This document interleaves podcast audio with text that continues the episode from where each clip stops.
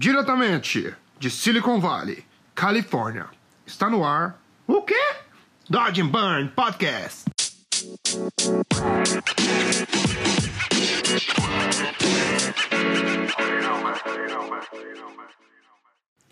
Fala galera, estamos de volta com o Dodge and Burn Podcast após uma breve pausa.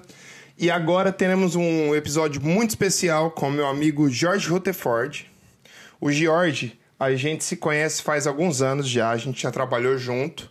Eu era fã dele antes da gente se conhecer e ter a oportunidade de trabalhar junto. Ele é um cara simplesmente surreal, com, uma, com conhecimento muito grande e uma experiência muito, muito vasta. Nossa, eu fico de cara porque ele tem mais tempo de profissão do que eu quase tenho de idade. O cara é.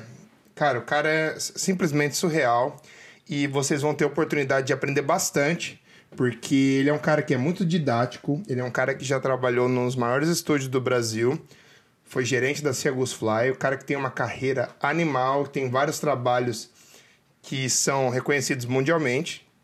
E eu tô muito animado porque a gente se dá super bem, a gente sempre troca ideia em off sobre como ser melhor e sobre técnicas e como se portar como artista no mercado. E eu acho que vocês vão, vão curtir demais essa entrevista. E sem, sem mais delongas, vamos para esse papo. Pega o seu café, senta aí, você que está de bobeira no trampo, tá afim de aprender, de absorver um conteúdo legal, senta aí e aperta o play. Solta o som, DJ.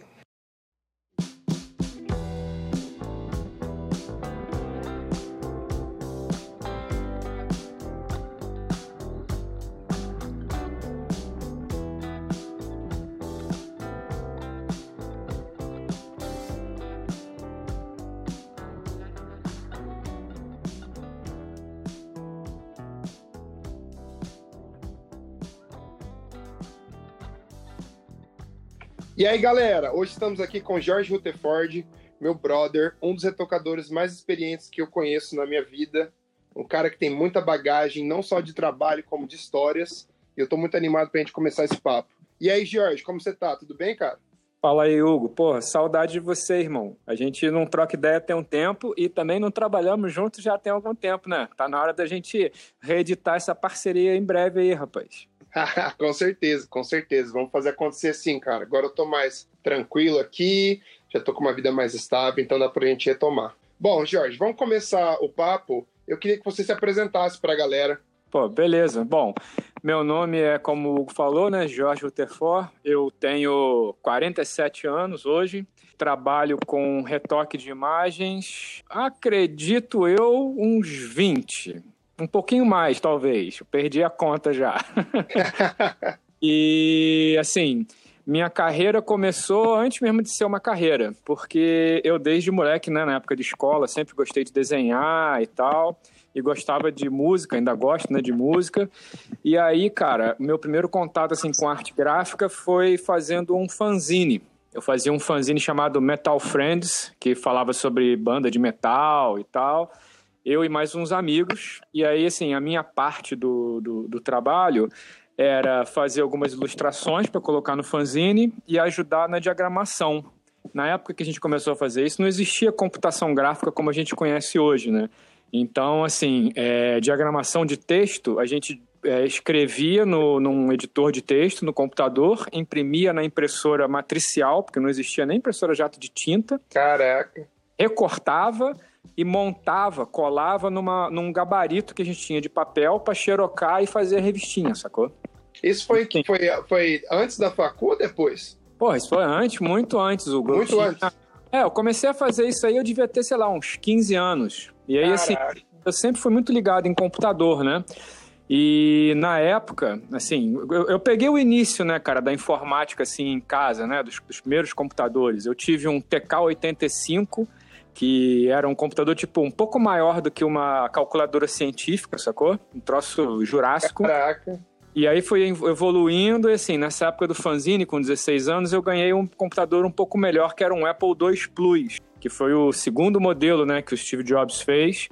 Era um, era um computador com 64 KB de memória RAM, não tinha placa de vídeo, assim como a gente tem hoje em dia, porque o monitor que eu usava era um monitor de fósforo verde, Aqueles monitor de filme de ficção científica pós-apocalíptico, sacou? Que você, tá ligado, tá, tá ligado. Aquelas paradas assim. E uma impressora matricial. E aí eu tinha o print shop nesse, programa, nesse computador para fazer algumas coisas, dava para fazer. E me, me virava com isso e fazia muita coisa na mão, né? Foi aí que eu comecei a mexer com arte gráfica. E aí, quando eu fui ficando mais velho, as coisas foram evoluindo. Eu comprei o meu primeiro PC, um 386 na época, um DX266 com 16 MB de RAM. O monitor já era colorido, mas é um monitor 14. E aí eu usava CorelDRAW, que é o. CorelDRAW. famoso CorelDRAW. Exatamente, é o terror dos, dos designers e puristas aí. E eu vou dizer para você o seguinte, cara, eu trabalhei profissionalmente usando Corel, ganhei muita grana fazendo é, é, folheto, cartaz, essas paradas produzindo no Corel e nunca tive problema.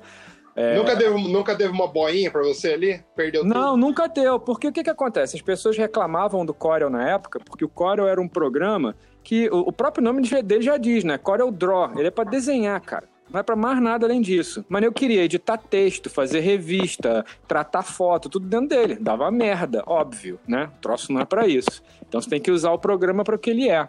E aí, nessa mesma época, conheci o Photoshop, né? Comecei a usar também para trabalho. E assim, sempre trabalhei com design, né? Direção de arte e design gráfico. E minha faculdade foi um pouco tardia, assim, eu comecei a trabalhar antes de ir para a faculdade. Aí quando eu fui para a faculdade, eu fiz desenho industrial na antiga faculdade da cidade, no Rio de Janeiro. E um colega meu de turma era um baixinho nervoso chamado Paulo Botelho, que é dono do Estúdio Ícone, que é um irmão meu. Famoso Paulo Botelho, amigo de todos Famoso, nós. Paulo Paulo Botelho, vou te contar como é que eu conheci o Paulo. A gente sentava meio que no fundo da, da sala, assim, aí o Paulo um dia me cutucou e falou, pô, cara, eu vou te pedir um favor. Falei, fala aí. Não, é que eu tenho que sair mais cedo da aula para ir pro trabalho. Você se importa de, de dar presença para mim? Na época ele, ele era retocador na Burt. Aí ele saía da faculdade lá em Ipanema, no Rio, 9 horas da noite. E já ia pra Burt, já para ir pro trabalho, 10 horas ele tinha que estar tá no, na, na, Glória, onde era a Burt. Aí eu sempre dava presença para ele. Aí eu comecei, aí sim, a gente foi fazendo amizade. Acabou que assim, eu e o Paulo fomos dupla de trabalho durante toda a faculdade. A gente sempre fazia trabalho junto, eu e ele. E aí, cara, teve um momento ali no, no meio da faculdade que o Fabiano Feijó, que era o dono da Seagulls Fly, ele botou um cartaz em todas as faculdades abrindo vaga para estagiário, né? E eu nem sabia o que, que era Seagulls Fly, não conhecia nada disso. Aí o Paulo falou comigo, pô, cara, vou mandar meu portfólio pros caras para estagiar, não tá afim de mandar, não sei o quê. Eu falei, pô, Paulo, não sei, cara, não conheço, não vou mandar não. Aí não mandei. Aí o Paulo mandou, entrou como estagiário, só que assim, o Paulo já era profissional, ele trabalhava na Burt e tal. Ele ficou tipo dois meses de estagiário lá com o Fabiano, o Fabiano já efetivou ele. E aí, uns seis meses depois, o Paulo já, já ficou meio que retocador sênior lá na Seagulls. Aí pintou uma vaga para fazer um temporário de três meses. Né? Aí ele me ligou, falou: pô, cara, tem uma vaga aqui para fazer um temporário de três meses. Eu indiquei você. Dá um pulo aqui para conversar com os caras. Aí eu fui lá, levei minha pasta, conversei com o Fabiano, com a Lu na época, que era sócio do Fabiano. Eles gostaram de mim e me contrataram para ficar três meses lá, de meio de frila, assim, né? Fazendo os trabalhos com os caras. E aí, cara, eu entrei como, como júnior lá e, resumo da história, trabalhei lá na Seagulls durante oito anos, quatro dos quais eu fui gerente de manipulação. E depois que eu saí de lá, eu fiquei meio que de, de frila, assim, fazendo uhum. uma penca de gente. E aí, olha só como é que as coisas são engraçadas. Nesse, nesse decorrer da história aí, a Seagulls fechou, que depois a gente vai até pode falar em mais detalhes sobre como era o trabalho lá. Sim, sim.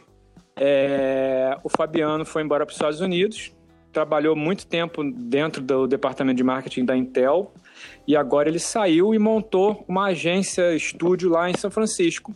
E aí eu sempre fiz uns frilas com ele e com o Fabrício, que era meu colega de, de siglos, que é sócio do Fabiano hoje.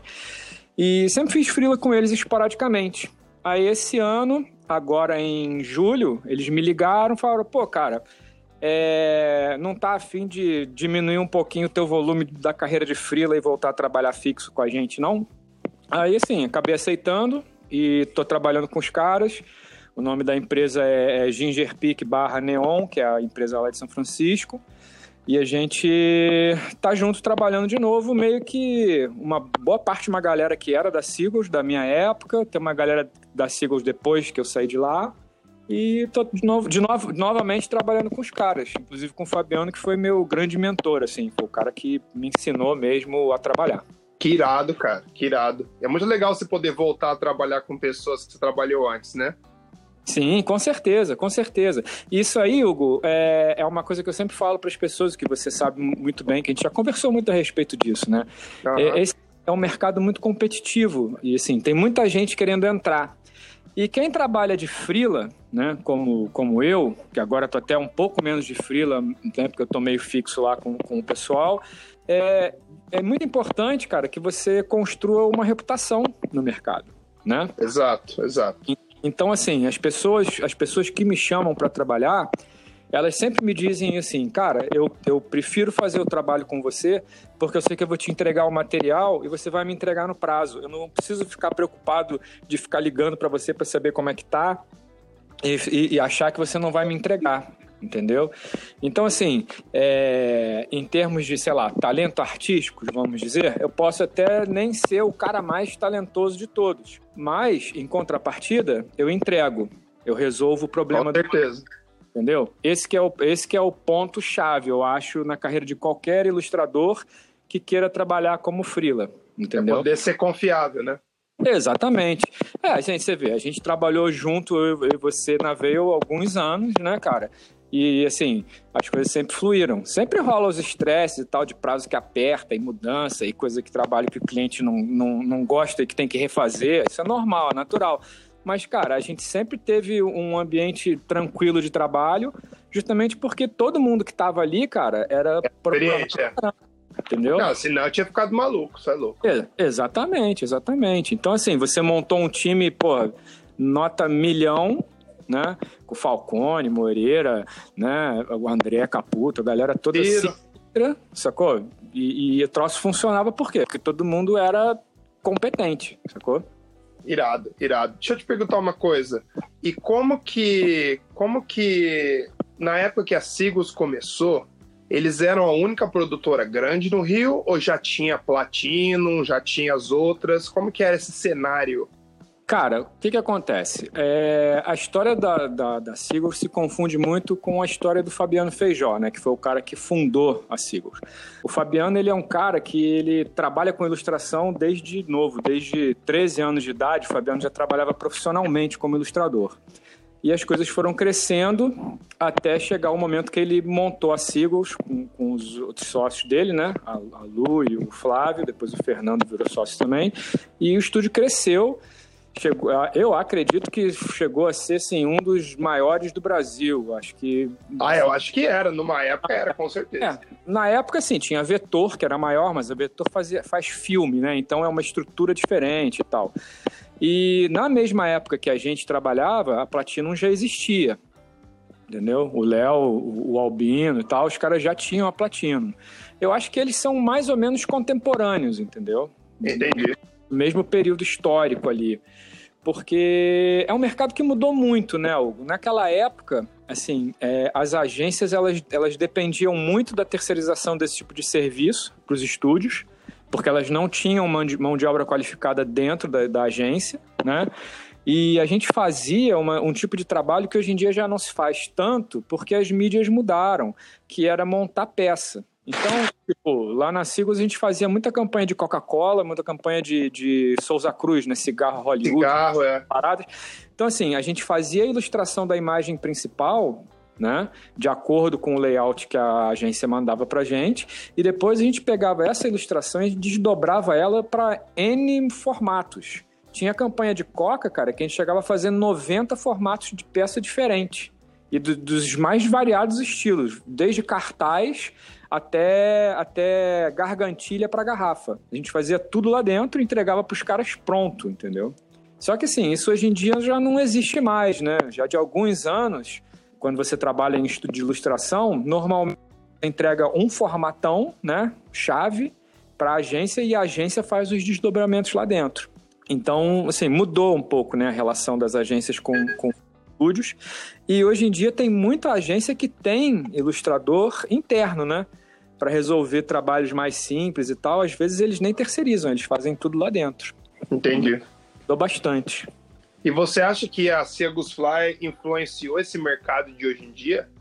Ah, com certeza, cara, com certeza, porque assim, eles foram precursores né, da parada, eles e a Platinum principalmente, assim, de fazer imagem com, com computação gráfica é, é, num nível mais refinado, né, cara? É, quem veio depois veio mais ou menos que meio que influenciado, né, pelo, pelo trabalho que era feito com eles, né, cara? Com certeza. Porque eu lembro época... que eu via, cara, que eu, pelo menos eu via na internet algumas coisas da Segus Fly, até quando, quando a Segus Fly acabou, que eu via, não tinha muito contato, mas falava assim, nossa, não acredito que uma empresa dessa vai acabar.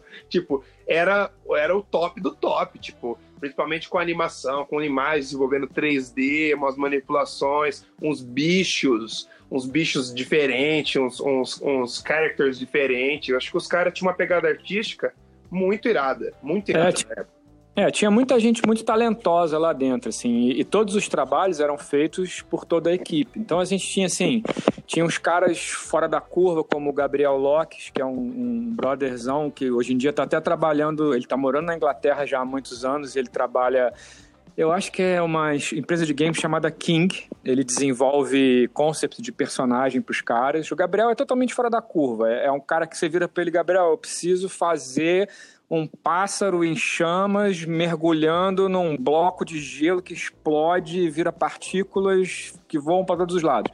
Ele vai fazer para você. O Gabriel é, é, sinistro, assim, sabe?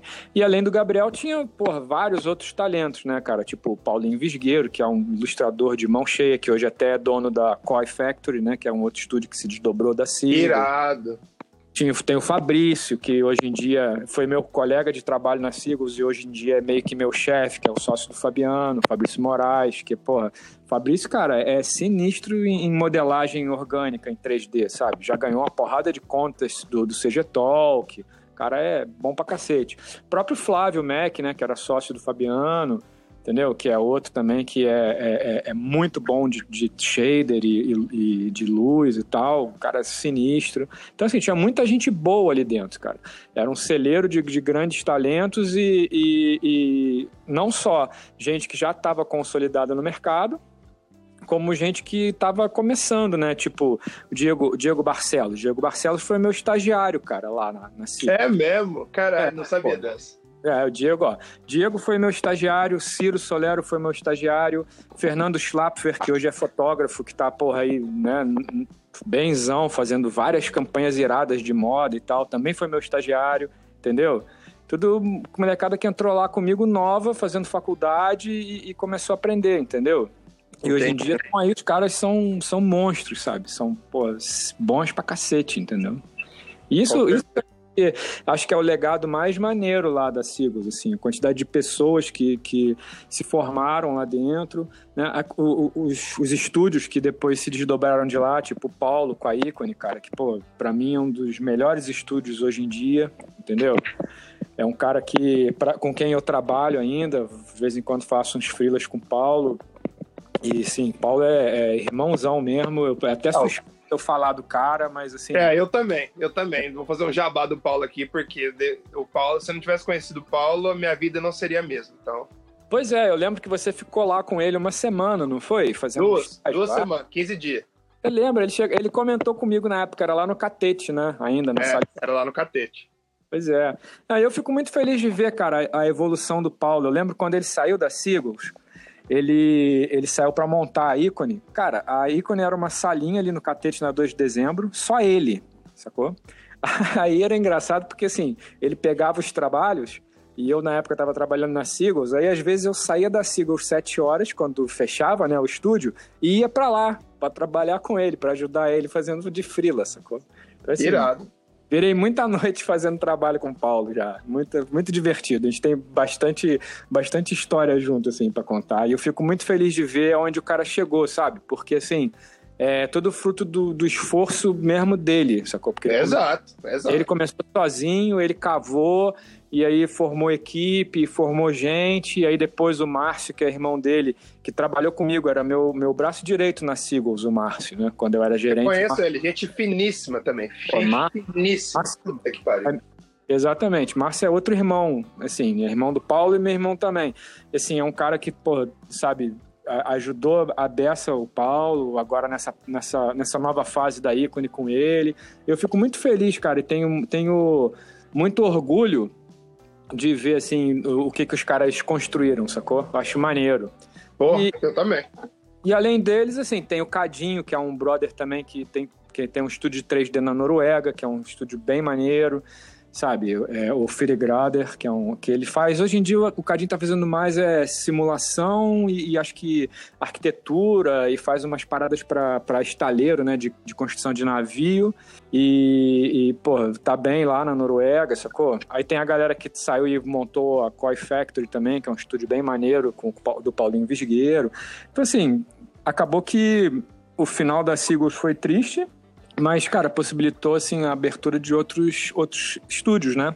E, e só coisa boa, né? E só coisa só boa. Coisa boa. Só coisa boa, porque a galera, a galera é, é muito boa. Jorge, você acha que hoje em dia a experiência conta muito no mercado? Cara, eu acho que sim, Hugo. É... Vamos, vamos partir do seguinte princípio, ó vou me colocar no lugar de uma pessoa que talvez quisesse entrar no mercado hoje. Isso, ah. isso, legal. Um bom então, exemplo. Se eu, se eu fosse hoje começar do zero no mercado, é, eu acho que a minha primeira atitude seria entrar em contato com os estúdios, né? E tentar conseguir um estágio. Por que, que eu digo isso? Porque, assim, eu, eu percebo que tem muita gente, cara, no, é, que está hoje em dia tentando entrar no mercado e que acha que, assim, é, consegue fazer uma imagem é, é, legal no Photoshop e isso ela já acha que é o suficiente para fazer com que ela seja um profissional. E não é, cara.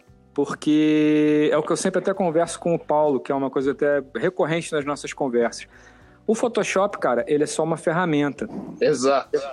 Ele é só uma ferramenta. Você tem que ter muita coisa por trás disso, é, não só em termos artísticos, né? É o que eu sempre falava lá quando, quando eu tinha Facebook, agora eu tô sem Facebook, e eu, eu participava lá do Creative Class lá e tudo mais. É, é o que eu sempre falava com a galera quando o nego postava imagem. Eu falei, gente, vocês têm que se preocupar em estudar o básico. Não adianta, cara, você mexer, conhecer todos os botões do Photoshop se você não entende de perspectiva, se você não entende de luz, se você não entende de fotografia, entendeu? E esse tipo de conhecimento é um conhecimento que transcende o computador, cara. Com certeza. Pô. Com certeza. Então, assim, eu não tô dizendo com isso que o cara precisa, pô, ser um puta desenhista, sabe? Que ilustre de forma hiperrealista qualquer coisa. N não é isso, até porque eu nem sou. Eu. Nem eu. Nem eu não desenho. Pois é, eu, de, eu já desenhei mais. Hoje em dia eu não desenho por preguiça, deveria, tá? Mas, assim, é, essa base, cara, é uma base importante, entendeu?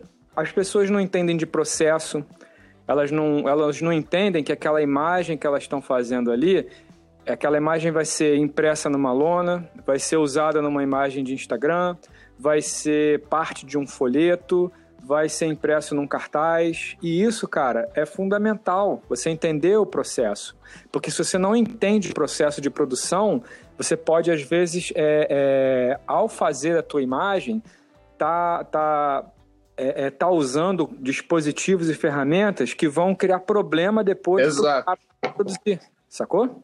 Exato. Eu também acho percepção visual. Você tem que ter percepção visual, cara. Sim, sim, percepção visual, entender de narrativa, porque assim, a gente com, enquanto ilustrador, né, por mais simples que seja a imagem que a gente está produzindo, no fundo o que, que a gente está fazendo? A gente está contando uma história. Exato. Né? A gente está comunicando uma mensagem através daquela imagem. Então, cara, quando você está contando uma história, você tem que hierarquizar as coisas, tem que dar peso aos elementos, né? Para você fazer o quê? Você guiar o olho do, do, do da pessoa que está vendo a tua imagem para ela conseguir é, é, é, entender a narrativa que você está criando ali do início ao fim. Exato, para você conseguir passar a mensagem do jeito que você quer também, né? Exato, para não ficar uma coisa perdida. Tipo, às vezes o cara. Eu às vezes vejo muito isso em trabalho. Assim, as pessoas se preocupam muito em fazer muita pirotecnia, muito efeito, muita coisa, e se esquecem da história que está por trás da imagem ali. Aí o que, que acontece? O cara olha a imagem e fala, pô, caraca, sabe, assim, é, é, é eu, não, eu, não, sei nem dizer qual seria a, palavra certa em português, mas é uma palavra overwhelming, sacou? Aham. Você olha, você não sabe por onde você começa e, e, é tudo demais ali, tudo demais e aí acaba que não comunica nada. Entendeu? Entendi. Coisa, cara, que você não aprende no Photoshop. É você aprende fazendo.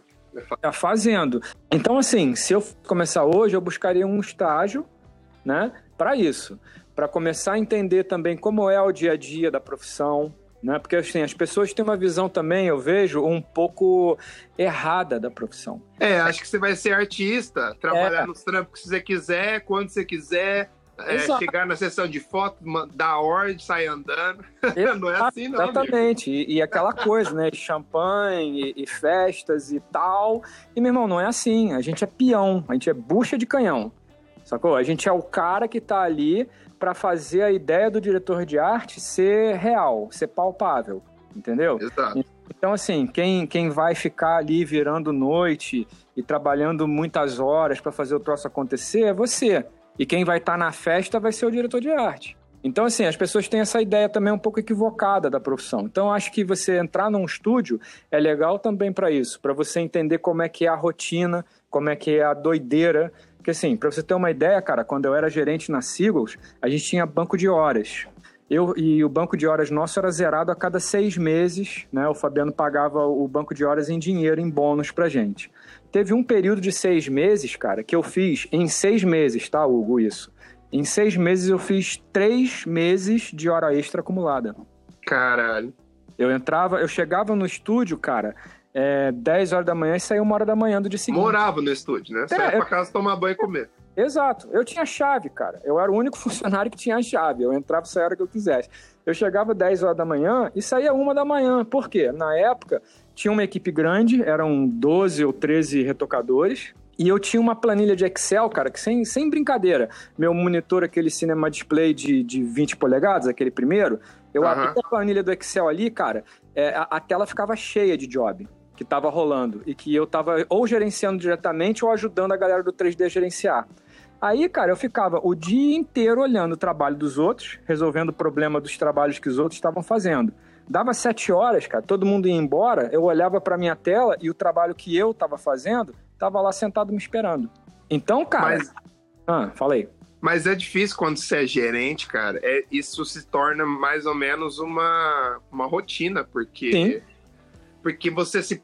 Eu, pelo menos eu, quando eu. Eu nem tive muita experiência de gerente nem nada, mas, tipo assim, eu me preocupava mais com o trampo da galera do que o meu. Não me preocupar de que eu não confiava, mas preocupar de ter certeza que tá tudo rolando certo, sabe? Tipo, sim, sim. Tá na direção certa, tá rolando certo. Sim. nunca gostei de gerenciar, sendo muito chato, até porque eu confiava na galera, mas você fica de olho ali, entendeu? Você vê que vai, vai guiando, e você fica preocupado é. que tudo corra bem. Exato. E você, e você também é o cara que é o facilitador para a pessoa resolver o trabalho. Tipo, Exato. O cara tá fazendo o trabalho, ele precisa de um asset que ele não tem, você é responsável por correr atrás para resolver isso e entregar o asset pro cara pro cara continuar, entendeu? Não é microgerenciar o trabalho da pessoa, chegar e olhar pixel por pixel que o cara está fazendo. Mas é você estar tá ali, justamente o que você falou. O que você falou foi perfeito. Saber se o trabalho que o cara está fazendo está dentro da expectativa do cliente, ser um agente facilitador para o cara fazer o trabalho, entendeu? Então, assim, realmente, gerenciar é um universo diferente, mas o cara que não é, que não é o gerente, que é o gerenciado dentro do estúdio, também vive um pouco desse ritmo maluco. Então eu acho legal um cara que está querendo começar também é arrumar um estágio num, num estúdio, até mesmo para sentir, cara, a vibe, sacou? Sentir Pra ver é se é. tem um choque de realidade, pra ver o que é isso mesmo que eu quero, ou isso não é, não é isso que eu quero, isso é muito. Exato, exato. E, e assim, é, de, vida de frila, às vezes é melhor, mas às vezes é muito pior. Para você ter uma ideia, ó, nas últimas três semanas, das últimas três semanas, eu posso te dizer com, com segurança, são 21 dias, né? Porque assim, Frila não tem final de semana, não tem férias, eu trabalho quando tem trabalho. Quando não tem trabalho, eu tô descansando. Exato. É, os últimos 21 dias, eu posso dizer que pelo menos 15 eu comecei a trabalhar às 5 da manhã e parei 10 horas da noite, para dar conta. Caramba. Então tava lotado de trampo, então. Ah, lotado, cara. Porque assim, você, você quando você é frila, e é, você não pode também ficar negando, né, cara, trabalho. Entendeu? Não, você não sabe o dia de amanhã. Exatamente. Então, assim, é, a experiência, que é uma coisa importante, né? Você estagiar, você trabalhar para os outros, para você ganhar esse tipo de experiência. A experiência hoje me possibilita é, é, gerenciar ao mesmo tempo quatro, cinco trabalhos de níveis de dificuldade diferentes, sacou? Os quatro rolando ali ao mesmo tempo e eu fazendo, administrando meu tempo, entregando tudo no prazo. Assim, uma coisa que eu, que eu me orgulho nesses 20 e poucos anos de profissão. Eu nunca furei um prazo com ninguém. Sempre entreguei é importante. ou, ou antes ou no prazo. Nunca furei, sacou? Isso é importantíssimo. Não, é Principalmente é... quando você é frila, né, cara? Você não entregou é. uma vez, o cara nunca vai te chamar de novo. Exatamente. Não, isso é fundamental, cara. Prazo, assim, é, é pior do que xingar a mãe do, do cliente é você não entregar no prazo, maluco. Porque aí, cara, você que se queima, entendeu? Então, assim, eu, eu começaria um estágio, começaria a estudar e veria se realmente é isso que, que eu quero para mim, sacou? Porque Entendi. não é uma profissão fácil, você sabe tão bem quanto eu. A gente tem que aturar muita coisa, engole muito sapo, né? É, não tem esse glamour que, que, que rola aí, né? De vez em quando a gente vê. Não, não é isso entendeu? Mas é muito prazeroso, né, cara? Ah, sim, assim, Hugo, eu vou te dizer para você o seguinte, cara, assim, eu me considero hoje um cara privilegiado, porque eu trabalho de casa, né? Eu tô falando com você aqui, eu tô de pijama, porque tá aí hoje, então assim, normalmente assim, vou te dizer rapidinho como é a minha rotina. Eu acordo 5 e meia da manhã, levanto, saio para pedalar, que eu, que eu pedalo, Aí faço meu treino aí, rodo 50, 60 quilômetros, chego mais ou menos umas 9 horas de volta na cidade. Aí às vezes eu sento, tomo um café na loja de um amigo meu, volto para casa, tomo um banho, 10 horas eu começo meu dia. Isso quando tá tranquilo. Quando não tá tranquilo é 5 horas da manhã mesmo que o bicho começa a pegar e não tem pedal nem café. É trabalho direto. Mas quando tá tranquilo, assim, normal, né? É, a minha rotina é essa. Aí 10 horas eu sento aqui, e eu começo, cara. E aí, assim, é foco total no trabalho, sacou? Eu deixo. É, é, eu tenho duas máquinas, né? Um desktop e um notebook. Notebook aberto com Skype, e-mail e as paradas que eu vou monitorando ali, que as pessoas né, entram em contato sempre para falar sobre os trabalhos. E tem uhum. plataformas de gerenciamento de projetos também, né? Asana, Basecamp, essas paradas que, que os clientes usam para gerenciar o trabalho e eu uso a plataforma que o cliente usa, né? Então, assim, é, eu tenho, sei lá, três, quatro plataformas diferentes abertas às vezes. E, cara, é foco total no trabalho. Bota ali o Spotify rolando a música e vamos embora. É, é, até a hora do almoço, aí eu paro, como, meia hora, subo de novo, sento e sete horas da noite eu encerro. Tá tranquilo.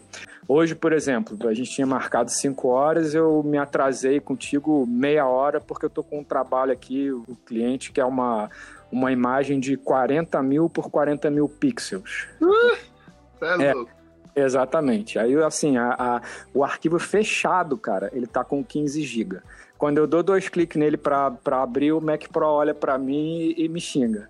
Porque... E você tá com a lixeirinha aí, né? Tô com a lixeirinha, cara, é. mas falar, a bicha é valente, cara, porque, meu irmão, o arquivo é grande. Você tem uma ideia, Hugo? Ah, é, hoje de manhã eu estava trabalhando nela, no, na imagem, eu não me liguei, cara. Eu fui enchendo o scratch disk de uma maneira que chegou uma hora que lotou o scratch disk até o talo. O Mac, o, o, o Mac ejetou os cinco HDs externos, desligou, ligou a tablet e congelou, cara. Eu tive que meter o dedo no botão para desligar a força, maluco. Ainda bem que tem autosave, né?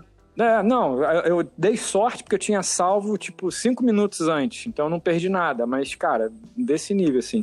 Aí, assim, eu, foi, hoje, hoje o dia tá meio tenso por causa desse arquivo grande, mas eu já mandei agora as mudanças, aí tô meio relax. Então, assim, é, trabalhar, é, é, como eu tava te falando, né, trabalhar de frila, cara, é bom por causa disso, porque eu gerencio o meu tempo, eu trabalho de pijama em casa, entendeu? É, meu investimento em infraestrutura é muito menor do que se eu tivesse um escritório. Assim, eu, eu, a minha grana, o meu investimento é o quê? Licença de software, né? Porque eu acho que se você trabalha, você tem que pagar pelo software, né? Computador. Computador, né? Uma internet boa. Eu tenho fibra de 100 mega aqui em casa para mandar e receber arquivo e telefone, né? só isso que eu preciso, uma mesa para trabalhar. Só que, e assim, vontade, né? é, e vontade, muita vontade. Só que assim, para você chegar nesse ponto que eu tô hoje, né, que assim, eu, eu hoje, eu, graças a Deus, eu não preciso correr atrás de trabalho né? Os trabalhos vêm. Ah, mas você trabalhou muito tempo construindo essa rede network, né, cara? Muito. Exato, exato. É, é, o que eu ia te falar. São mais de 20 anos trabalhando aí, construindo uma reputação no mercado, aquela coisa que eu te falei do cliente chegar para mim e falar, pô, cara, eu gosto de trabalhar com você porque eu sei que eu vou entregar para você o material, você vai me entregar a imagem, eu não preciso me preocupar. Para você chegar nesse nível, são muitos anos, né, cara? De trabalho, de relação e tal. Então, assim, é, é, por isso que eu te digo que hoje eu me considero um cara privilegiado, porque eu trabalho com o que eu gosto, porque eu me amarro em, em, em, no nosso trabalho, né, de retoque, de ilustração, me amarro nos desafios, que às vezes aparecem umas coisas loucas, né, ideia de diretor de arte maluca que você não sabe como vai resolver, sempre dá aquele medinho, fala, caraca, ferrou agora, esse dá, esse, sempre dá, sempre esse dá. eu não vou conseguir fazer. Aí você faz, sabe? Esse desafio eu acho pô, sensacional entendeu? E, cara, assim, vou te falar na boa, o maior, maior tesouro que eu tenho na profissão, cara, são os amigos que eu fiz dentro dela. Você, Falcone, Paulo, sabe? O próprio Fabiano Feijó, sabe? É uma galera que, pô, eu conheço muitos virtualmente, como você. A gente nunca trocou ideia olho no olho, ainda vamos trocar um dia, tenho certeza disso. Ainda vamos tomar aquela gelada. Ainda vamos tomar aquela gelada, entendeu? É, são amigos, são pessoas em quem eu confio, são pessoas que eu tenho o maior prazer de, de, de trabalhar com e, e, e, são pessoas que eu sei que vão estar comigo pelo resto da vida. Pessoas por, com certeza. Pessoas por quem a gente torce, por exemplo, você, que foi um cara que, pô, quando saiu da Vitro e tal, pô, a gente conversou pra caramba, trocou ideia pra caramba, e eu torci uhum. por você daqui, né? Pô, e, e tô feliz pra caramba com o que você conseguiu, que eu acho. Não, e você ainda ficava perguntando pra mim, falava se você tá bem, você tá bem mesmo? Sim. Pode falar a verdade pra mim. Não, pois eu é, sei você tá na merda. Não, é porque você, você é irmão, cara, assim, sabe? Não, eu sei, mas... Não vou ficar, não vou ficar babando teu assim. ovo no teu podcast, mas eu acho que é importante a galera saber que, assim, é, eu, eu tenho, eu sou muito orgulhoso e honrado de ter tido a oportunidade de trabalhar com você, com Falcone, com Moreira, com a galera, galera toda da Veio, cara. Pra pô, mim, eu também. Foi, foi foda, porque, pô, conheci uma porrada de gente maneira, a gente fez muito trabalho legal. Fez mesmo. A gente se divertiu muito batendo papo no Skype, falando bobagem, na é verdade? Exato. Contamos muita história aí de vida, cara. Isso, isso é o que eu acho que é o mais maneiro, sabe, da profissão. Com certeza, com certeza. Que você leva, faz amigos para a vida toda, né, cara? E são pessoas que têm os mesmos interesses que você, tem meio que o mesmo mindset, então flui muito fácil. Sim, exatamente, exatamente, cara. Eu acho, eu acho isso sensacional. É a melhor parte para mim.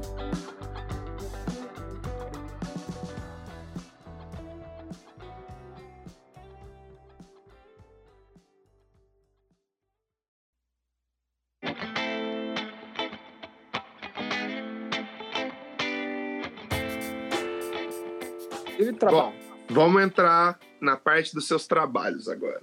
Ah. Sei que você tem um milhão de anos de experiência e tudo mais, mas você consegue me falar uns um, dois ou três trabalhos seus que você que você gosta mais de ter feito? Pô, Hugo, olha, vou te falar.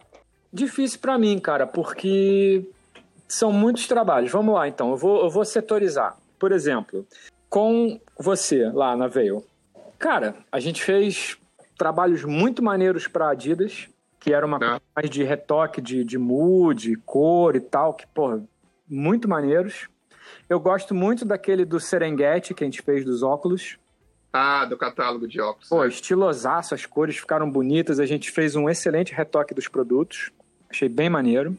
Uhum. Aí, assim, trabalhos com, vamos dizer assim, pirotecnia, né? Que tenha efeito, ilustração, imagens e tal. Cara, tem uns trabalhos que eu nunca postei que são muito legais que eu fiz para Hollywood, que é cigarro. Aí eu não posto por uma, por uma questão meio que de. Sei lá, é, é, é propaganda de cigarro, né, cara? Propaganda de cigarro não é maneira. Eu... É que antes era muito normal, né, cara? É, antes era, era, muito normal. Era muito normal, mas hoje em dia já não é tão bacana, né? Aí eu tenho, uma, eu tenho uma imagem meio Indiana Jones. Eu lembro que eu ilustrei uma caverna você, é, é, você via a caverna de dentro para fora, sacou? E aí era, era fundona, assim, lá fora você via a selva, e aí no canto tinha o maço de, de cigarro, com um chicote meio. Uma parada meio Indiana Jones, assim, sacou? Uhum. Eu não sei nem Impressionante que o, ó, a empresa, as empresas de cigarro tinham muita grana para publicidade antes, né, cara? Sim, sim, era impressionante. Investia muito e assim, na época que, que eu comecei a fazer, era muito, vendia muito lifestyle, né, cara? Tipo, total, total. tipo, é, alpinista no topo do Everest, sentado curtindo o visual com um cigarro do lado, sabe? Um troço totalmente discrepante, porque o cara nunca seria fumante. Exato, mas, mas era, um, era um universo diferente, né, cara? Exato, vendia o lifestyle, entendeu? Aí tem uns trabalhos assim que eu acho legais. Tem um trabalho que eu fiz é, em 2016 com o Diego Maricato, que é um outro amigo que eu fiz na, na, na, profissão, que ele é seu, seu brotherzão, né? Acho que até quem me apresentou ele foi você, eu não me lembro. Aham, grande Diego. Pois é, Diego, Dieguinho é sinistro, cara. Ele, porra, é um puta 3D Maker. Como, como o cara evoluiu, cara, nesses anos, assim. Ele tá, tá foda. Pode falar palavrão, cara? pode, pode, que não tem frescura, não. então, aí tem um trabalho, cara, que eu fiz com ele alguns anos atrás, que era uma ideia 0800 para Cane, de um diretor de criação de uma agência aqui do Rio, que o cara mandou o layout, eu olhei e falei, pô, do caralho. Aí mostrei pro Diego, ele falou, porra, vamos fazer. falei, beleza, vamos. Aí a gente pegou para fazer. Aí fizemos a imagem, a imagem tá aqui, tá pronta, e o cara nunca, assim, a gente mandou pro cara, o cara cagou, sacou? Nunca mais falou nada. E aí, cara, eu fiquei num dilema moral ferrado, né, pra postar ou não postar a imagem. Aí um dia eu tava conversando com o Paulo, o Paulo falou, cara, posta. Você fez a parada, o cara te, te deu a ideia, você executou, fez e tal, ele depois sabe, cagou pra você já tem tantos anos, cara. Posta, o trabalho é maneiro, vale a pena postar. Mas, é, também acho. O máximo que vai acontecer é o cara entrar em contato contigo e falar, pô, cara, você postou. Mas assim, eu vou botar o crédito, entendeu? Não vou dizer que a ideia é minha, eu vou falar, pô, ideia do fulano de tal, direção de arte de Cicrano, quem fez foi o Diego Maricati e eu, e aí a parada tá aí, entendeu? Aí assim, eu acabei voltando a mexer nesse trabalho na semana passada nas horas vagas. O Falcone me, me deu umas dicas lá de fez uns paintover para mim para dar uns tapas em luz e tal para me ajudar. Que isso é maneiro, né, cara? A troca com a galera, assim. Com certeza. Acho com que, certeza. Eu acho que você é, isso é uma outra coisa, cara, que é importante para quem está começando agora.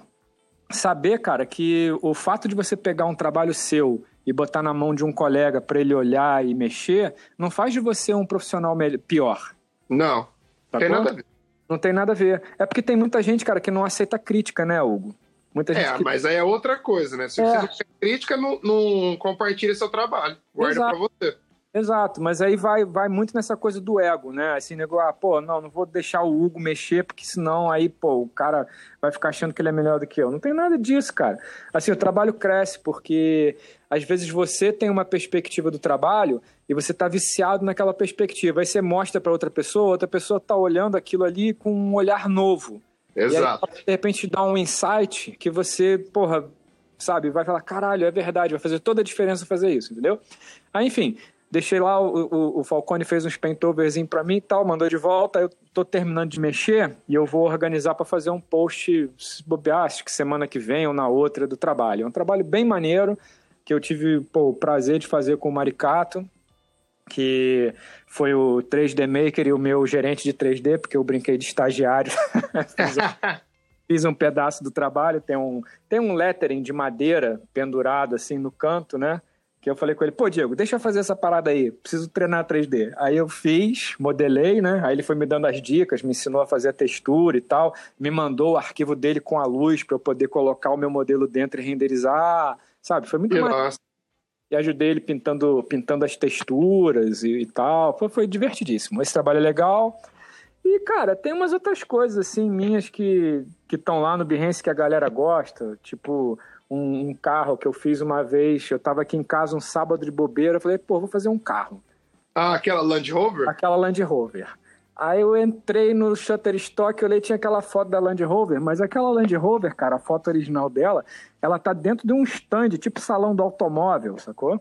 Na, aham. cheia de luz em volta, tudo brilhando, reflexo pra caralho, o carro limpinho, né? Aquela coisa de feira, né? O pneu pretinho, é, é, lataria é, é, ref- refletindo tudo.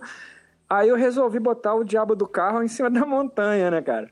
Aí, pô, é um trabalho do cão, cara, porque eu tive que limpar todos os reflexos, refazer todo, todo o shade da, da lataria, né, pra ela ficar mais fosca. Aquela neve e- que tem na- no suco dos, dos pneus, aquilo é pintura. Eu pintei. É, na mão, né? Tudo na mão, né? Não, tudo pintado na mão. Mas assim, foi divertidíssimo, cara. Eu sentei aqui em casa, eu tava sozinho, acho que minha esposa tinha viajado. Botei uma cervejinha, duas horas da tarde, sei lá, 10 horas da noite eu tinha acabado a imagem. Aí eu Nossa, matou num dia só. matei num dia só, cara, escutando um som, tomando cerveja e fazendo. Pá, fui embora. Aí terminei, aí mandei lá para mandei pro PP na época até. Falei, PP, dá uma olhada nisso aí, vê se tá prestando.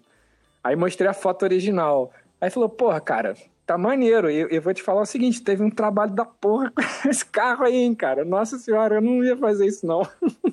Não, mas é bom você mandar pro PP, sempre que você manda um trabalho de carro, ou qualquer outra coisa, mas principalmente carro, e o PP fala que tá bom, aí você fala assim, puta que pariu, valeu. É, com certeza. Tirar o dia de folga, eu vou tirar o dia de folga que eu ganhei meu elogio, porque o cara é autoridade. Sim, Quando não, se PP trata disso, o cara é autoridade. O PP é sinistríssimo e é, cara, é um, é um cara muito gentil.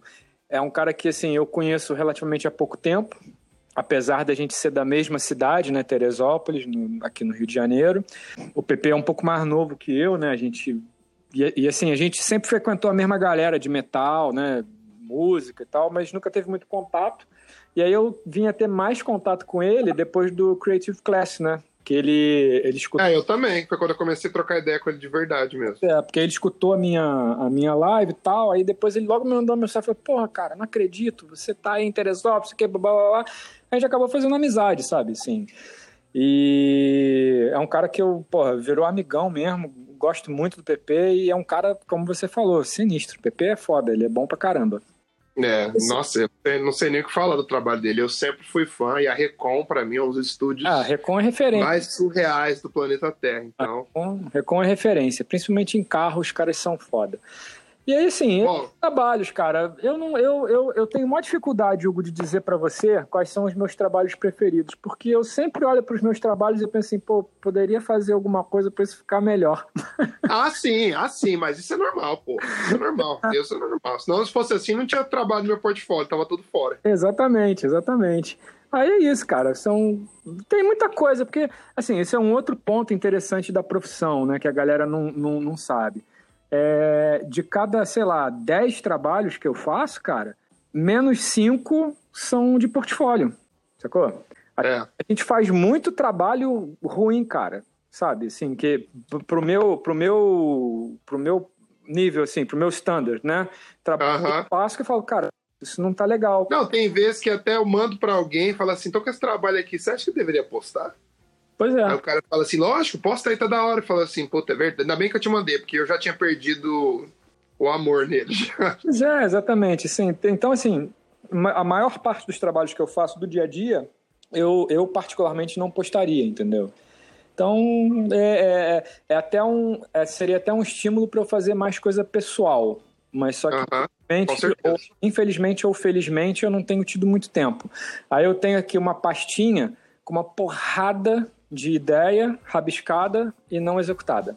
Ah, mas guarda aí, um dia você faz. Ah, sim, com certeza.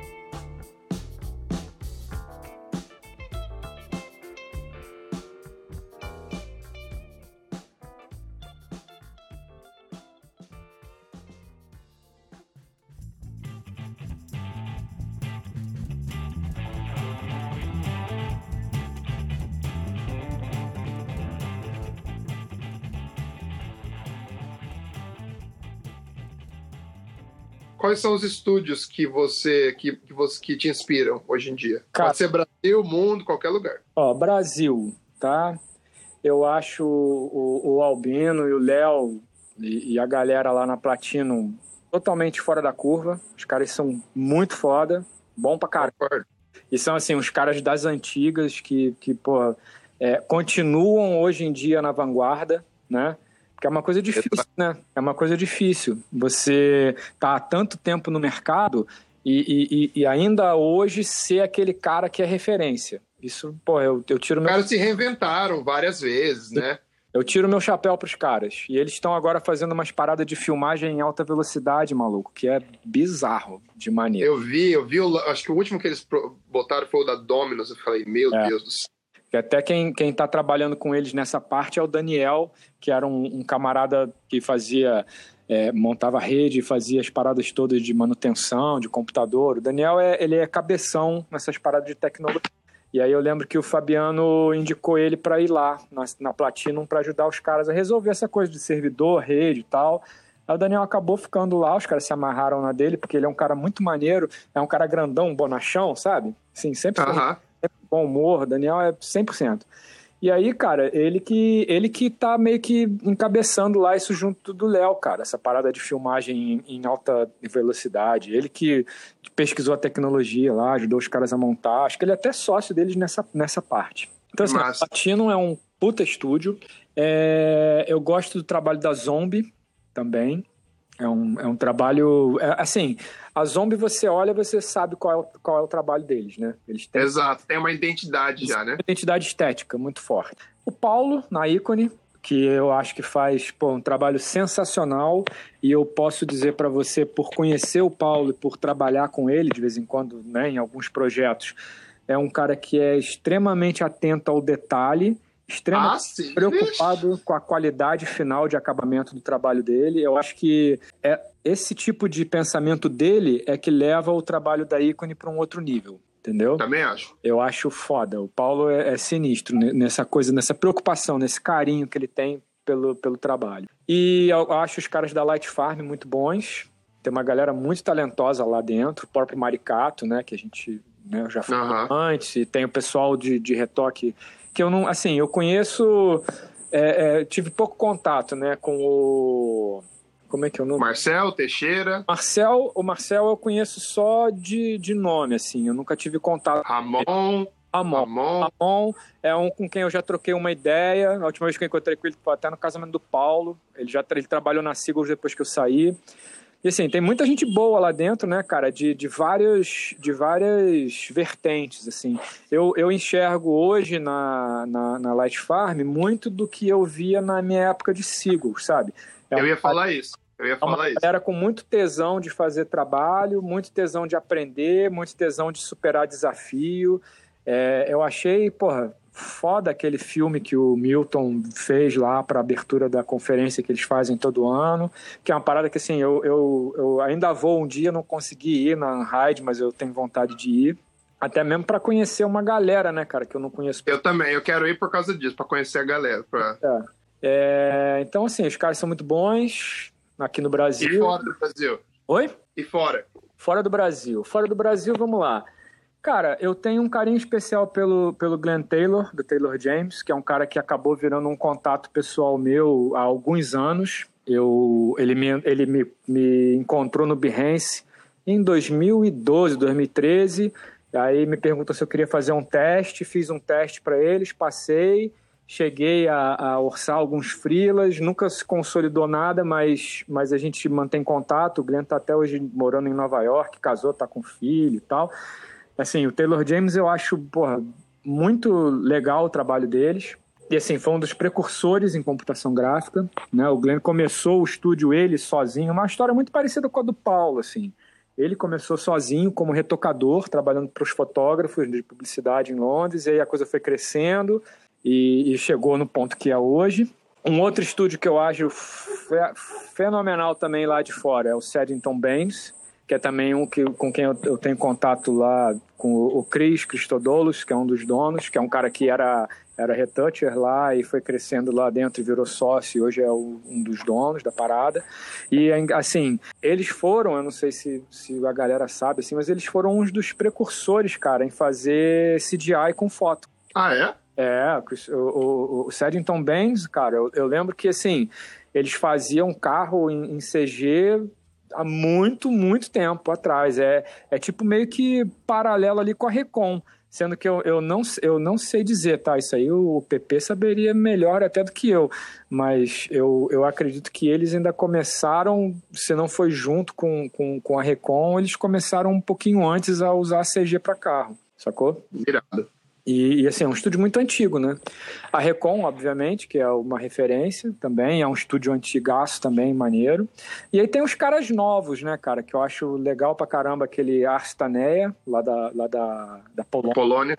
Então os caras, pô, os caras são muito bons, né?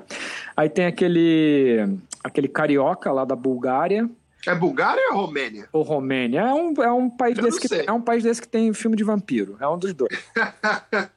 Os caras são sinistrões, maluco. São muito bons. E aí tem aquele Illusion, né, em Bangkok, também, que é um bom estúdio, estúdio maneiro. Cara, assim, eu tenho, eu tenho olhado com uma certa curiosidade e tô vendo que eventualmente, muito provavelmente esses caras vão dominar o mundo, é a galera que vem da Índia e da China. Mas você fala o quê? Dos estúdios ou a galera os artistas, vem... Os artistas mesmo, os né? Artistas. Porque assim, eu, eu não consegui ainda identificar estúdio da Índia, né? Ou estúdio da China, mas tem muito artista chinês e muito artista indiano. Tem um, tem. tem um cara que eu tenho contato de vez em quando, até tá no Behance, é um cara chamado Amar Kakad. Não sei se você já viu os trabalhos desse cara. Ele, ele trabalha, eu acho que ele hoje em dia ele tá com um estúdio até. E ele trabalhava para o Happy Finish, que é um estúdio que é em inglês. Ah, tá certo. E que, e que tem uma porrada de frila dentro, que faz as paradas para E agora tem o Happy Finish Ásia. É, não, o Happy Finish ele, ele é inglês, mas ele tá espalhado pelo mundo inteiro e ele tem gente trabalhando para ele no mundo todo, cara. É um esquema meio frila, assim, entendeu? É que você entra, para você entrar no time deles, você tem que fazer, o, você manda o seu, o, faz o cadastro, né? É, exatamente. E aí os caras, os caras te, te chamam para fazer o job, entendeu? E aí tem esse, esse maluco, esse Amar Kakad, que é, porra, muito bom. O trabalho dele eu acho bem legal e, assim, tá evoluindo muito. O cara, pô, muito dedicado, muito estudioso, pelo que eu vejo, assim, tá evoluindo pra caramba. Então eu, tô, eu acho que assim, no, num futuro breve, a China e a Índia vai provavelmente começar a dominar aí, cara. Porque tô vendo muita coisa de qualidade desses, vindo desses lugares. Se você entrar no Behance, cara, e der uma fuçada, você vai ver que tem uma quantidade imensa, cara, de artista chinês e, e artista indiano. E os russos também, né? Os russos eu nem, nem falo porque Tá aí o, o Dima, né? Que é, pô, é. sinistrão. E mais é um ciborgue, ele é um ciborgue. É, e mais uma porrada de gente aí, cara, que os caras são é, é, é, é, muito bons. Eu não vou dizer que, que são só talentosos, porque eu acredito que o talento, cara, ele é só o pontapé inicial, sabe? Não adianta o, o, o cara. Porque assim, o talento, para mim, tá, Hugo? A minha interpretação de talento é, o talento, para mim, ele, ele é um facilitador. Tá? O cara que tem talento, ele consegue fazer de forma mais, mais fácil alguma coisa. Uhum. Tá? Mas isso mas não impede que o cara que não tenha talento, mas que queira muito, faça também. Só vai, demorar, só vai demorar um pouco mais para chegar lá. Vai ter um pouquinho mais de dificuldade, mas vai chegar. E se bobear, ultrapassa o cara talentoso. Por quê? Porque se o cara for talentoso e ele for preguiçoso, ele vai ficar só ali no talento, entendeu? Exato. Ele não vai evoluir. E, e, e essa é uma profissão, cara, que você tem que estar tá sempre estudando. É, você não pode ser preguiçoso. Sempre estudando. Assim, você tem que saber de tecnologia, você tem que saber do software, você tem que estudar os softwares novos, entendeu? E, e, e continuar fazendo exercitando o, o, básico, né? Perspectiva, luz, aquelas coisas que a gente falou, composição, cor, blá blá blá, entendeu? Você tem que estar tá sempre, cara, porque só o talento não, não te garante, não. Concordo. E assina embaixo. Deixa eu te perguntar uma outra coisa, mudando um pouco de assunto agora. Ah. Como que é ter uma filhota que quer ser artista? Pois é, rapaz, pra você ver, né? Minha filha tem fez 19 anos semana passada, Hugo. Você vê como é que o tempo voa, né? Minha filha tá morando em Portugal, estudando e fazendo faculdade lá. E ela está fazendo faculdade de design, né? Assim, desde mais nova, assim, ela sempre curtiu é, desenhar e, e, e, essas coisas né, relacionadas à arte, encadernação, artesanal, faz patchwork, várias paradas, assim, sabe? Então é meio que corre na família. E aí Maria Luísa, com 15 anos, resolveu que ela queria começar a grafitar. Que irado. Aí a gente, assim, pai é, pai é foda, cara. Quando você for pai, você vai entender. Maria Luísa quis uma, aprender a tocar bateria, eu fui na mesma semana e comprei uma bateria para ela. então, assim, é, pai é assim, cara. Aí ela começou a querer se interessar em grafite, né? Aí aqui na minha cidade tem um cara que é muito bom, o Rafael, que é grafiteiro, e ele dava aula. Aí ele começou a dar umas aulas para Maria Luísa e ela começou a pintar. Aí, assim, eu te levava ela no MOF, que é um encontro de, de grafiteiros numa favela lá em Duque de Caxias, aqui no Rio de Janeiro, para ela pintar. Aí eu lembro que a primeira vez que a gente levou ela lá, a gente chegou lá e falou: Ó, você quer pintar, você que vai desenrolar tudo, porque como é que funciona esse encontro? As pessoas vão lá para a favela para pintar e aí elas batem nas casas das pessoas e pedem permissão para pintar os muros, sacou? E aí a favela fica toda grafitada, cara. É um evento maneiro pra caramba, assim, rola todo ano lá, em novembro, eu acho, outubro ou novembro. E aí a gente levou a Maria Luísa e falou: ó, você quer pintar, você vai bater na casa da pessoa, você vai desenrolar o muro e você vai fazer. Aí ela chegou lá na casa de uma senhorinha, bateu, mostrou o desenho que ela queria fazer, pintou, foi muito maneiro, sabe? E aí, assim, eu tenho, eu tenho alguns amigos que fizeram faculdade de design que estão no meio, como o Rafa Castro, né? Que é um amigão meu que é designer e é artista de rua, né? O Rafa, ele hoje em dia, ele tá até, pô, assim, meio que no, no mainstream, assim, sabe? Fez coisa pro, pro Rock in Rio e tal ele tem um estilo muito legal de, de traço, de desenho, começou a tatuar. Aí, assim, ele veio uma, uma vez, ele veio fazer um trabalho aqui no Sesc, aqui em Teresópolis, pintar um painel. Aí Maria Luísa foi com ele, sacou? Aí depois eles pintaram juntos aqui no muro. Ela já fez umas paradas com Toys também, que era meu contemporâneo de faculdade, assim, eu tive pouco contato com ele, mas ele é amigo do tio de Maria Luísa lá no Rio, aí assim, eles já fizeram umas coisinhas juntos. Aí ela entrou nessa de grafite, agora ela nem tá mais pintando porque ela não tem mais tempo, né? Aí fez maquiagem artística também, aquelas porra de fazer cicatriz, sangue, sabe? Aham, irado. Mandou bem pra caramba e tá lá fazendo faculdade. E vai Cara, virar um monstrinho, né? Vai virar um monstrinho. Quando tiver uns é. 22, 23, deve estar tá passando por esse de todo mundo já. É, eu nem sei, cara, se ela vai trabalhar com design, sabia? Porque outro dia ela me ligou, aí ela falou, pô, eu queria conversar com você. Eu falei, o que, que foi? Ela, pô, você acha muita viagem se eu, de repente, trabalhar com cinema? Não. Eu falei, não, não viagem. Acho maneiro, cara. Eu acho que você tem que fazer o que você quer fazer. O importante é você ser feliz fazendo o que você quer fazer. Entendeu? Então, assim, ela é muito nova, né, Hugo? 19 anos ainda, tá, tá vivendo uma fase uma fase nova na vida dela, assim, tudo mudou de junho para cá. Ela sempre morou em casa comigo, com minha esposa, agora ela tá morando sozinha a 10 mil quilômetros de distância, entendeu? É uma é. aventura, né? É, exatamente. Imagina, você acorda, dorme um dia morando na casa dos seus pais, no dia você acorda morando sozinha, longe, e você tem que resolver sua vida e, e você, a partir de hoje, você tem que ser adulta, entendeu? Então, assim, ela tá passando por muitas mudanças, está evoluindo. Eu, tô, eu sou pai babão mesmo, tenho muito orgulho de, de ver como ela amadureceu nesses poucos meses. Assim, ela está lá desde julho, né? As aulas começaram em setembro, ela foi em julho para com a minha esposa e para organizar as coisas. Minha esposa ficou dois meses com ela e voltou em setembro. E assim, eu estou muito orgulhoso de ver, sabe, que ela está evoluindo, assim, amadurecendo enquanto pessoa, né? Ela tem um problema sério com relação ao, ao trabalho artístico, que é o seguinte: ela nunca está satisfeita com o que ela faz. Tudo que o que ela faz, ela acha que é ruim. Aí eu mandei para ela aquele textinho, aquele finish not perfect, sabe? Ah, tá ligado. Para ela ler. Porque, cara, você tem que você tem que obviamente se preocupar com a qualidade do seu trabalho, mas você tem que botar ele para fora. Exato, você tem que terminar. Sacou? Pode não ser o mais perfeito, pode não ser o melhor, mas é tá pronto. Tá pronto e dali você passa para outro. E entendeu? marca uma parte da sua evolução, entendeu? Ex marca um estágio da sua evolução. Não Exatamente. é que o trabalho é ruim, você tava num Exatamente. Tal... É, é, igual o teu trabalho, o teu trabalho artístico, né, cara, que você tá começou a fazer com aquela série, né, dos animais e tal. Uhum. Cara, eu tenho certeza, por conhecer você, por, por a gente já ter trabalhado junto e tal, que, cara, você olha para aquelas imagens e você pensa, pô, poderia isso aqui eu poderia ter feito de outro jeito. Eu tenho é. certeza, porque você é assim, é como eu. Só que, cara, o que importa é que a parada tá lá foi feito. Entendeu? Aham, eu e agora, concordo.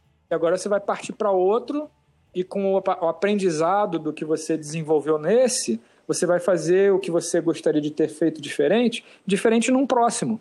Exato, mas isso vem com o tempo também, né, cara?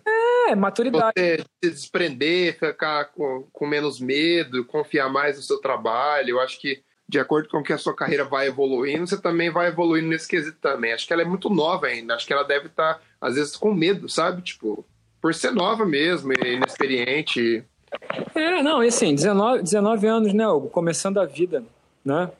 Eu, a gente fala, mas a gente é macaco velho, já estamos nessa já há muito tempo, né, cara? Exato. Então faz toda a diferença. Mas, cara, eu, eu sou super de boa com a escolha dela. Acho maneiro. E assim, seria super de boa com qualquer escolha, cara, porque eu acho que o importante é ela ser feliz fazendo o que ela quiser. Eu nunca fui um pai de virar e falar: ah, não, você vai fazer faculdade de direito para depois fazer concurso para juiz. Não, cara, você vai fazer o que você quiser. Se você quiser ser artista de circo, vai. Só seja o melhor artista de circo que você puder ser. Uhum. É feliz Não, mas isso é muito fazendo. legal. Sacou? Pra quê? É isso.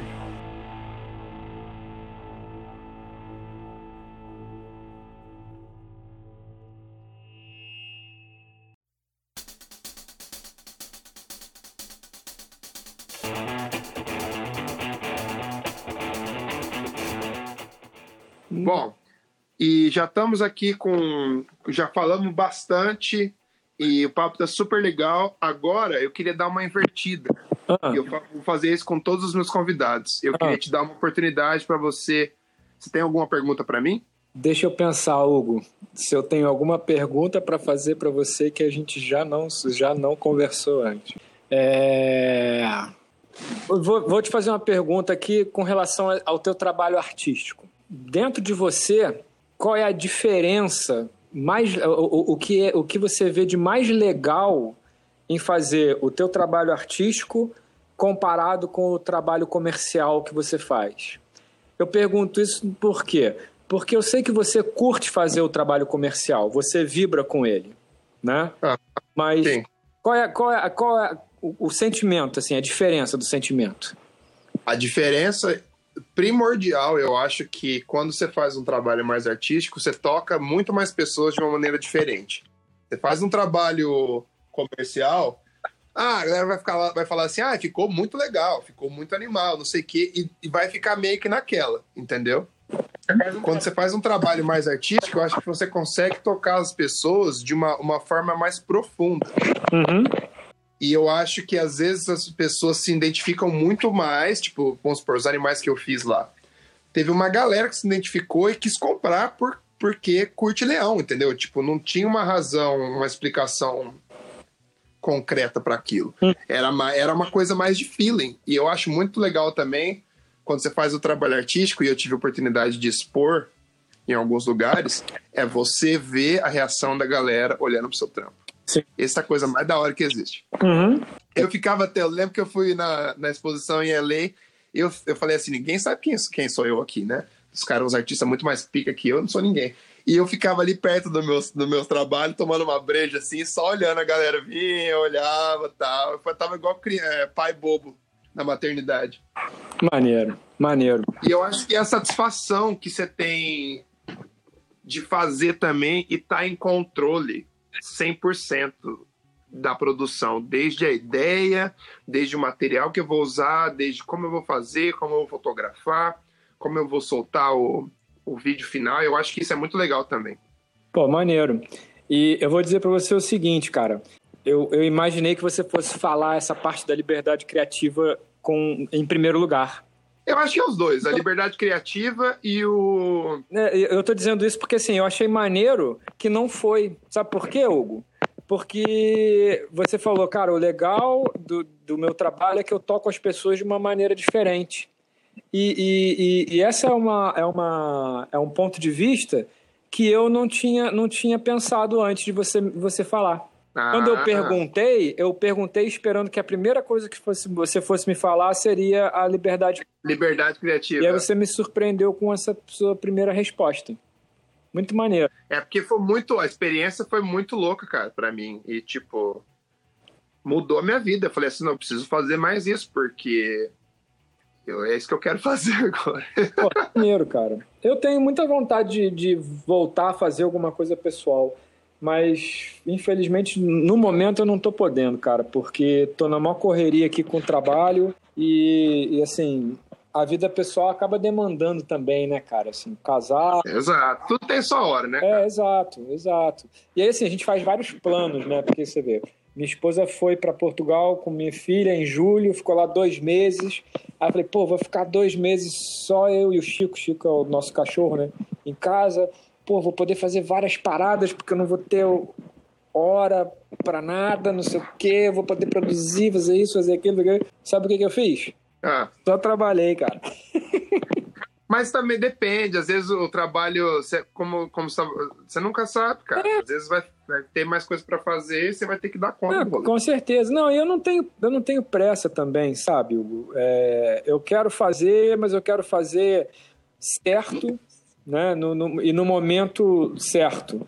É, é, é, é, meio que a história do, do Land Rover que eu te falei, assim. Era um troço que eu não planejei. Eu sentei aqui, comecei a fazer, pá, oito horas de trabalho em cima, eu fiz. Entendeu? Eu acho que se eu ficar ah, tá. planejando muito, não sai. Eu acho que você tem que meio que se lembrar. É. Às vezes. É. Assim, puta, quando tiver um tempinho, quero fazer isso aqui. Quando tiver um tempinho, quero fazer isso aqui. Exato. E aí você começa e vai fazendo. É, exatamente. Faz, mas faz sem pressa, é. entendeu? Faz por Faz quando der e faz sem pressa e deixa fluir, cara. Deixa fluir. Pois é. Aí eu vou, vou em breve te mostrar alguma coisa. Quando eu... Demorou, demorou. Mostra pra mim que eu também tenho umas ideias que eu quero te mostrar, que eu vou terminar. Pois é, esse, esse é até a minha segunda pergunta. Qual é o próximo projeto aí na fila? Ah, eu quero fazer. Tô, tô... Agora eu quero fazer. Não quero mais tirar foto, porque antes eu fazia meus animais, eu tinha que desmontar depois, porque eu não tinha, eu não, tinha, não sabia como colar eles e tal. E agora eu quero começar a fazer minhas peças e usar resina para cobrir e criar uma peça meio que tridimensional quando você olhar de cima, assim, porque vai ter o desenho, vai ter alguns elementos por cima. E aí eu vi umas técnicas que tem que você pode fazer layers e layers de resina e colocando umas paradas no meio. Então eu quero estudar isso e colocar em prática começando no ano que vem. Pô, irado e... isso, hein?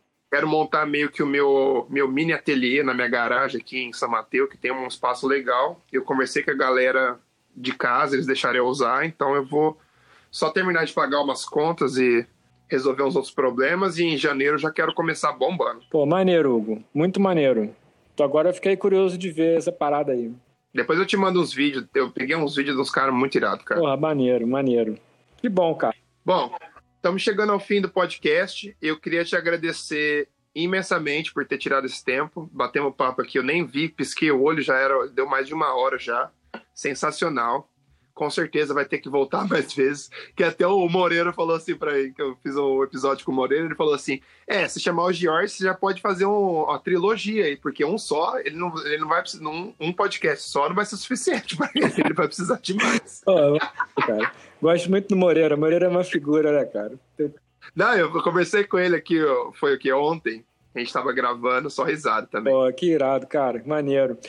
Pô, Hugo, eu que fico muito feliz, muito honrado de você me chamar. É, você sabe que eu sou um cara que eu tô daqui sempre torcendo por você.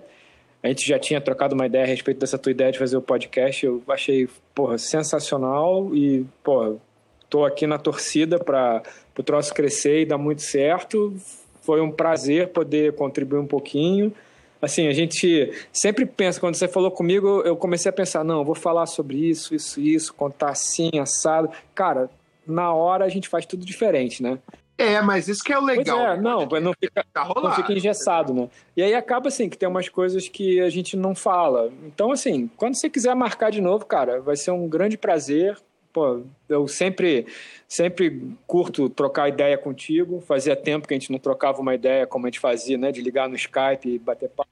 Aham. Então, cara, quando você quiser. Um maior prazer. E, pô, muito obrigado. Eu agradeço, né, pela oportunidade de ter podido trocar mais uma ideia com você. Bom, galera, esse foi o episódio número 8 de Dodge and Burn com George Rutherford. Eu espero que vocês tenham gostado do, da conversa e tenham aprendido alguma coisa, ou pelo menos se distraído. durante esse, esse período da entrevista. E eu queria pedir desculpa para vocês porque a gente deu essa pausa. Eu fui viajar durante meu aniversário, tive alguns problemas aqui com o equipamento, mas agora a gente já está de volta com tudo. E a proposta é ter sempre, a cada duas, três semanas, no máximo, um episódio novo. Eu já estou com uma lista de convidados, inclusive duas pessoas da é, três pessoas da Platino, com backgrounds totalmente diferentes. Acho que vocês vão adorar, porque eu estou preparando uma surpresa bem legal e já estou com os outros três ou quatro artistas de backgrounds bem diferentes para a gente trazer para vocês uma informação bem legal. Eu queria pedir para vocês também sigam a gente na, no Facebook, na nossa página no Facebook, dá um like lá pra gente. Quem puder compartilhar o link do Spotify ou o link do Anchor para quem não usa Spotify. Dê esse help pra gente para que a gente sempre possa estar trazendo esse conteúdo legal para vocês. E mandem e-mail com sugestões de convidados, qualquer, qualquer coisa, qualquer ideia que vocês tiverem que possa agregar para o nosso podcast, manda para a gente, para mim e para o Moisés, que a gente vai estar tá avaliando e montando pautas novas. E é isso aí, galera. O nosso o próximo episódio dropa daqui umas duas ou três semanas. Fiquem ligados. Um abraço.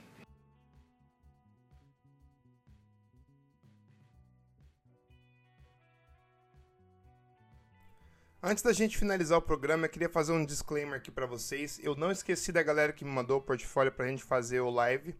Eu ainda tô esperando meu computador novo chegar pra gente montar e eu poder fazer uma live do jeito que eu quero fazer, para decupar o portfólio da galera que me mandou e dar conselhos, dar a minha opinião, basicamente, sobre o que eu acho que deveria explorar mais ou, enfim, tem bastante coisa que eu quero discutir e quero apresentar para vocês para tentar ajudar realmente. Esse podcast é feito para ajudar e para informar e para transferir conhecimento e trocar, na verdade, né? Porque eu não sou melhor que ninguém e e é isso. E eu queria que, que só queria dar esse recadinho para vocês para porque eu recebi bastante e-mail, respondi a galera e falei que ainda tô ainda tô resolvendo como eu vou fazer esse live, deu um problema no meu computador e eu tive que tô sem computador desde então, só com o iPad. Então a gente tá pensando num. Assim que a gente resolver, eu faço um outro disclaimer aqui no podcast e aviso vocês, beleza? É nóis.